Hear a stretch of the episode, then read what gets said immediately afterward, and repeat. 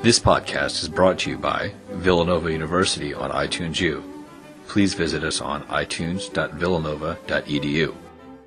Thank you, and uh, happy Earth Day. Um, as Nat said, my name is Dean Carlson.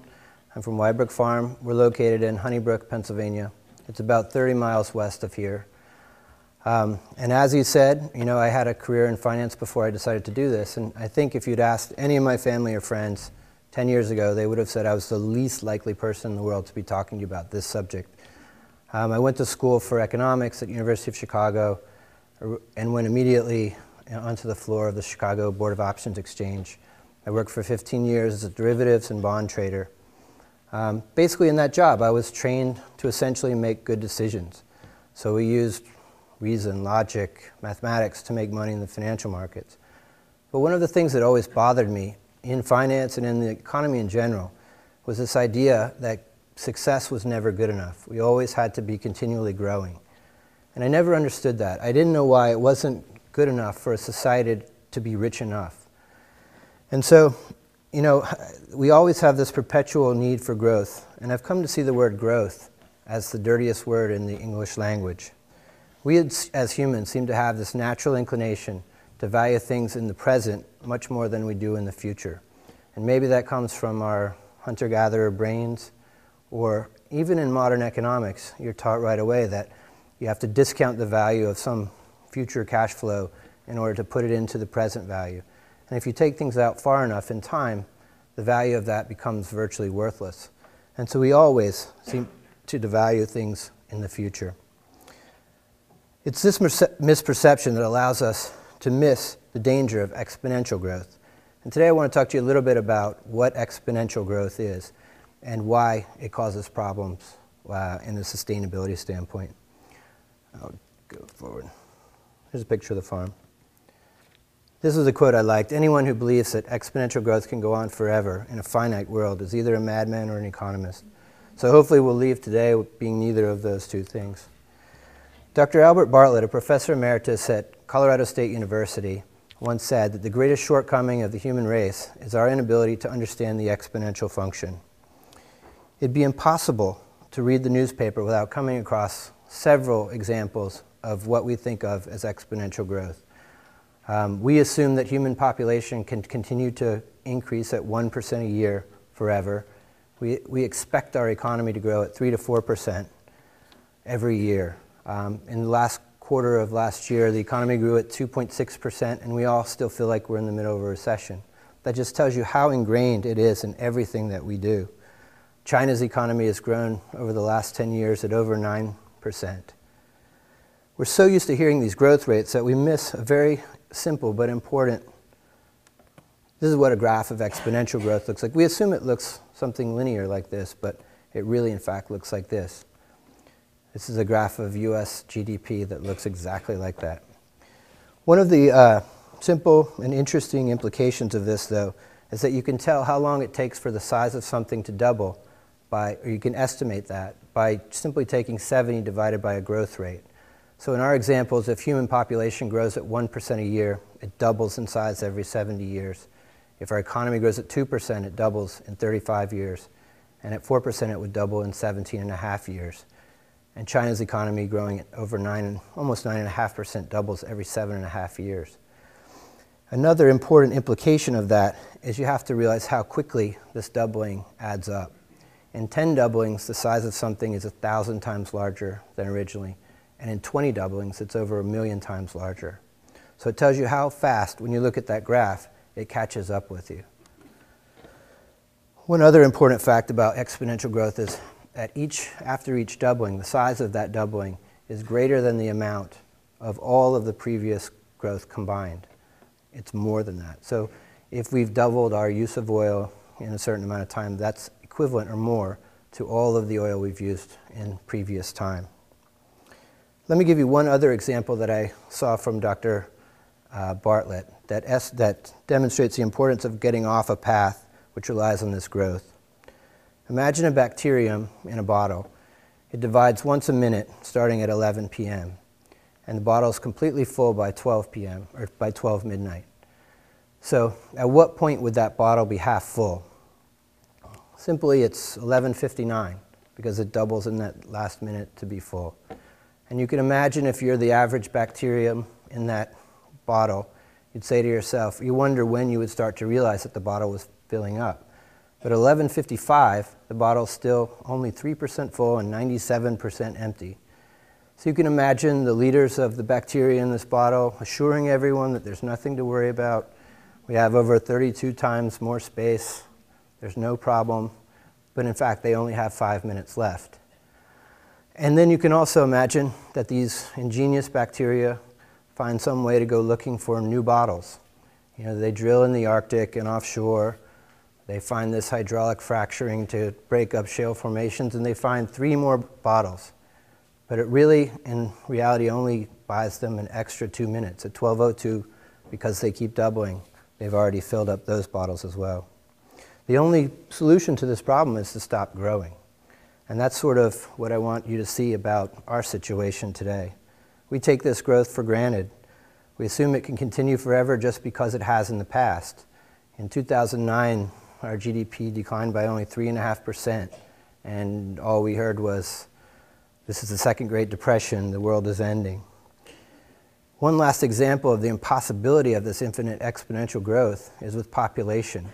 If, we, if human population grew at one point three percent a year, which doesn't sound like much, in seven hundred eighty years we would have a density of one person per square meter on the face of the earth. This is something that clearly can't happen, but it, it highlights the absurdity of something that we assume to be true. This growth rate relies on increasing amounts of natural resources to continue. The graphs of natural resources look very similar. This is human population. This is an even scarier version of it. But our, our consumption of global natural resources has continued to grow exponentially just like our economies have. The only problem with this is that we live on a planet that has a finite amount of resources, especially of non-renewable resources. And so we're going to have to learn to deal with that. I've, you, we can sit here and argue about how much of any one thing there is, but I haven't heard anyone arguing about the size of the Earth increasing. Most notably, our, our infinite exponential growth relies on a similar growth pattern in, in fossil fuel use. Energy is the key to our modern technological lives. The overwhelming majority of our energy, though, comes from fossil fuels, which is a, which stored carbon in the Earth, which is obviously a non-renewable source, or it should be known to be a non-renewable source. We're essentially consuming our capital stock to generate current income. You know, this is the equivalent of burning the furniture and the floorboards to heat the house. Um, the second law of thermodynamics talks about how the entropy or disorder of a system increases over time. So we know that energy is neither, it's not destroyed, it's just transferred. But the second law tells us that more that energy moves from use, more useful forms to less useful forms. And so one example of that is when we burn coal to produce electricity, we only get thirty-five percent of that stored value, and the rest is lost to heat loss and other, other losses. You can think of this as a tax. So in this coal example, if we only get thirty-five percent of it, we have paid a tax of one hundred eighty-six percent. The problem here is that the benefit comes in the immediate, but the tax is paid by future generations from their loss of this stored energy, in addition to the effect that it has on, on climate change. You can also, uh, the supply of these fossil fuels is also becoming harder to extract over time.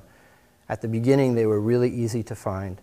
And so you can look at this, this transaction in terms of the amount of energy invested for the amount of energy we get out.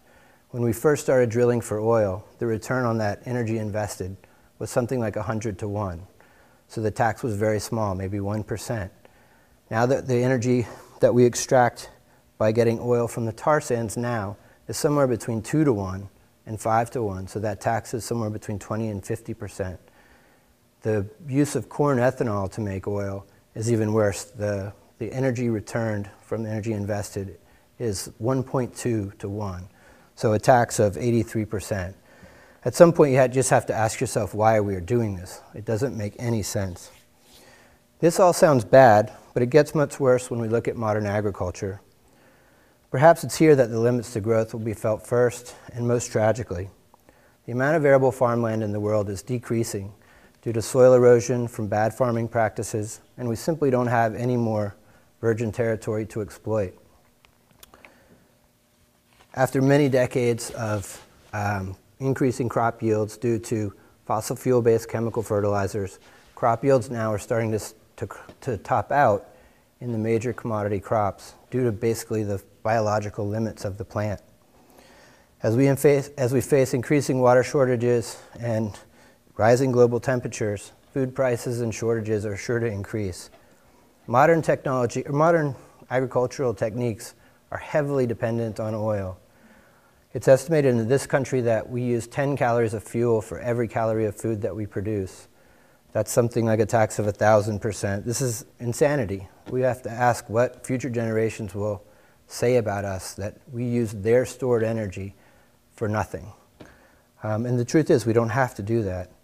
Modern agriculture also continues our tradition of destroying ecosystems whenever possible by killing all the life in the soil through the use of herbicides, pesticides, chemical fertilizers, and by plowing. There are as many living organisms in a teaspoon of healthy soil than there are people on the planet, but they require healthy soil in order to live. So my interest in farming began with this scarcity of resources in mind. Uh, pretty typical, I would say. Uh, I once, to hear, once went to hear a famous investor, Jim Rogers, talk uh, to a group of assembled M B As at Wharton. And in a question in regards to career advice, he told them all to quit school and become farmers. I'm pretty sure that I'm the only person there that actually did that, but either way, I'm, I'm certain that in the future, the people that know how to grow food in a sustainable way are going to be really important. So what is sustainable farming? If you Google sustainability, Walmart comes up on the first page. Um, if you look at Monsanto's website, they will tell you that they're committed to sustainable agriculture. But I can assure you that, that they're the epicenter of the problem and not a part of the solution.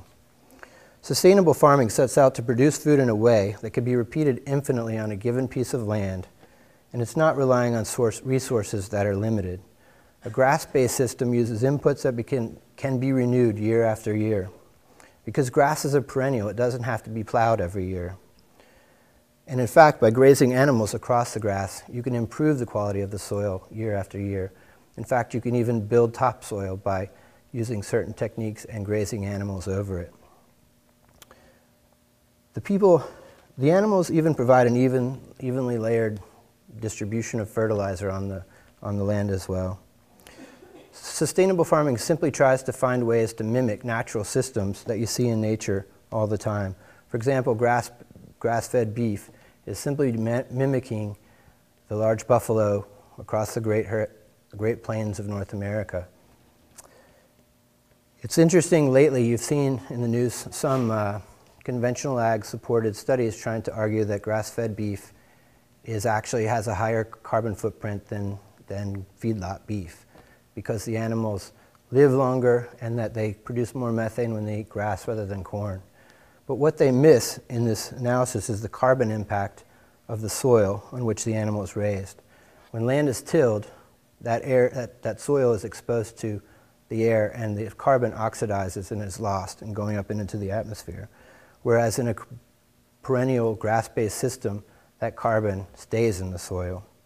But even more importantly, let's think back to high school science and think about the carbon cycle. It's the key to life on Earth. Basically what happens is plants through photosynthesis are pulling carbon out of the atmosphere and sequestering that into the soil. The ways that this happens are not fully appreciated. It's, it's really a, a, a function of all of the soil microorganisms that are able to turn that carbon and put it back where it needs to be. This is, uh, if you kill them, you stop the carbon cycle. And this is a problem with no-till farming, because it relies heavily on chemical uh, herbicides in order to, uh, to work. And so they've killed all of the microorganisms in the soil. And so it's not doing the same thing. It's interesting to ask if it's possible to create or to pull carbon out of the atmosphere and thereby lower the carbon atmosphere just by simply growing grass and trees and savannas. I don't know the answer to that, but I'd, I'd like to find out. The best part is there's little, very little downside to producing food this way. It's better for the soil microbes, it's better for the plants, it's better for the animals, and it's better for our human communities. Sustainable farming, though, isn't scalable. That's the problem. It takes a lot more farmers to do it this way. And for that reason, it doesn't fit into the conventional ag system. There's no need for large machinery or seeds or chemicals. Um, it just relies on perennial plants.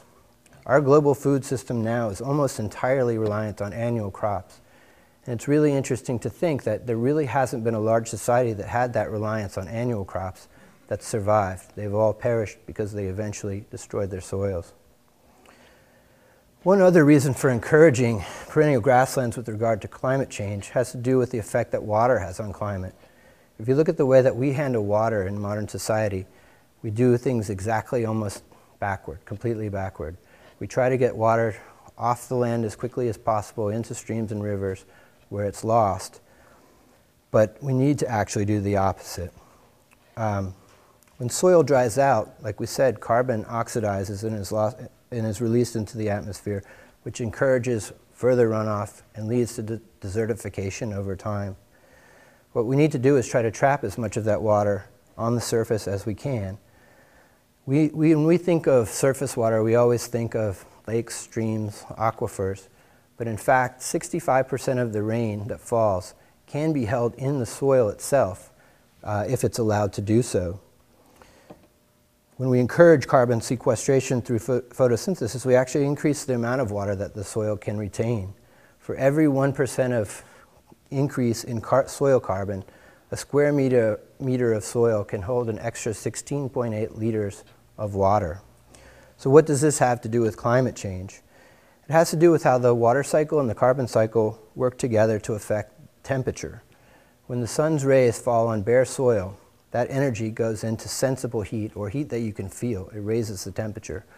Whereas when it falls on saturated soil with biomass covering it, that, that energy goes into latent heat that's held by the water vapor um, in that area. And so through, um, and it has a cooling effect on, on the environment. And the, same, and the opposite thing happens at night. It releases that energy back when it's cooler. In this way, the Earth's temperature is regulated. And I know that this, this process refers to a microclimate, but it's possible that this could apply also to a more macro environment. And it's possible that we could reduce global temperatures if we were planting more grasslands, trees, and savannas. So it's with this in mind that I try to grow, personally grow, food in a sustainable way. I wanted land that was close to where people live, because I feel like as fuel prices increase, all food is going to have to be produced locally. I think that we'll either, people will either move back to where food is produced, and or we will start ha- to have to put more land close to cities back into production. Southeastern Pennsylvania is very blessed in that it has very good soils. We're close to a lot of people, and we have efficient transportation networks. So I purchased three hundred fifty acres in northern Chester County and set out to do something different. We, uh, the, the property had these really amazing old stone structures that um, we restored, because I wanted people to come to the farm to have this connection with their food and with where it comes from. We have a unique situation where we can tell you how each animal on our farm has spent every day of its life, including its last, and then what's happened to it after that. I believe it's very important to minimize the amount of fossil fuels that we use on the farm, and one of the easiest ways we can do that is having the animals harvest the food themselves. Instead of using tractors to cultivate, fertilize, plant, weed, and harvest crops, it's just more efficient to let the animals do it themselves. This requires using electric fencing to hold the animals in a certain area each day, and we move them at least once a day to fresh pasture. We have our pigs roaming in the woods, and we do the same thing with chickens. We raise them all out on pasture and move them each day to fresh pasture. I'm also fascinated by this idea of multi-storied perennial agriculture, where we can have plants growing both on the surface of the soil and above. Um, this is often called silviculture. Cattle and sheep are herbivores, and so all they need is grass, but pigs and chickens and other animals need other sources of protein. And one of the ways that we can do this over time without using grains, which are very energy intensive to grow, is by having perennial trees for their food supply. So we've, we've planted hundreds of trees in our pasture, as well as going the other way and cutting out some of the trees in our forested areas in order to have grass growing on the surface and provide several sources of food. In this way, I hope to take land that was agriculturally useless and make it more productive. I believe that these ways of feeding animals will become more and more important as grain prices rise because they're so heavily correlated with oil prices. This will all take time, but the sooner we get started, the better. I also think it's important that we produce as much energy on the farm through renewable sources as possible. So we've installed over fifty-two kilowatts of solar power, converted our house to geothermal heating and cooling, solar hot water. These are all small things, and we're still not energy independent, but I think every little bit counts. I often wonder why it is that everyone doesn't understand the implications of our assumed exponential growth. Why isn't this obvious to everyone? I'm certainly not the first or smartest person to think about these things.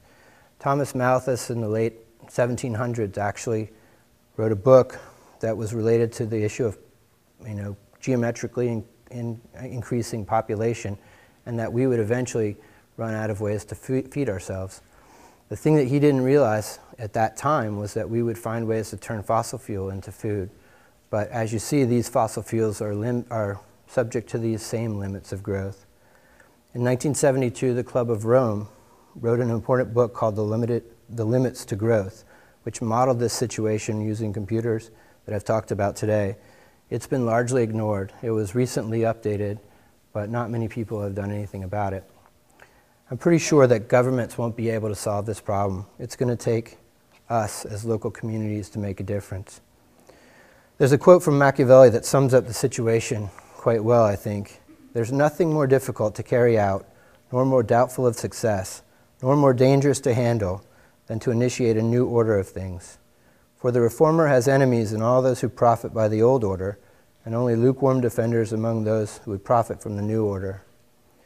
This lukewarmness arises partially from fear of their adversaries, who have the laws in their favor, and partly from the incredulity of mankind, who do not truly believe in anything new until they have experienced it." My hope is that we as local communities can start to make these necessary changes ourselves.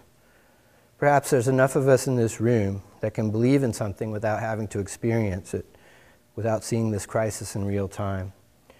Every time you purchase food, you make the decision for how this animal is going to, what system that animal is going to be produced.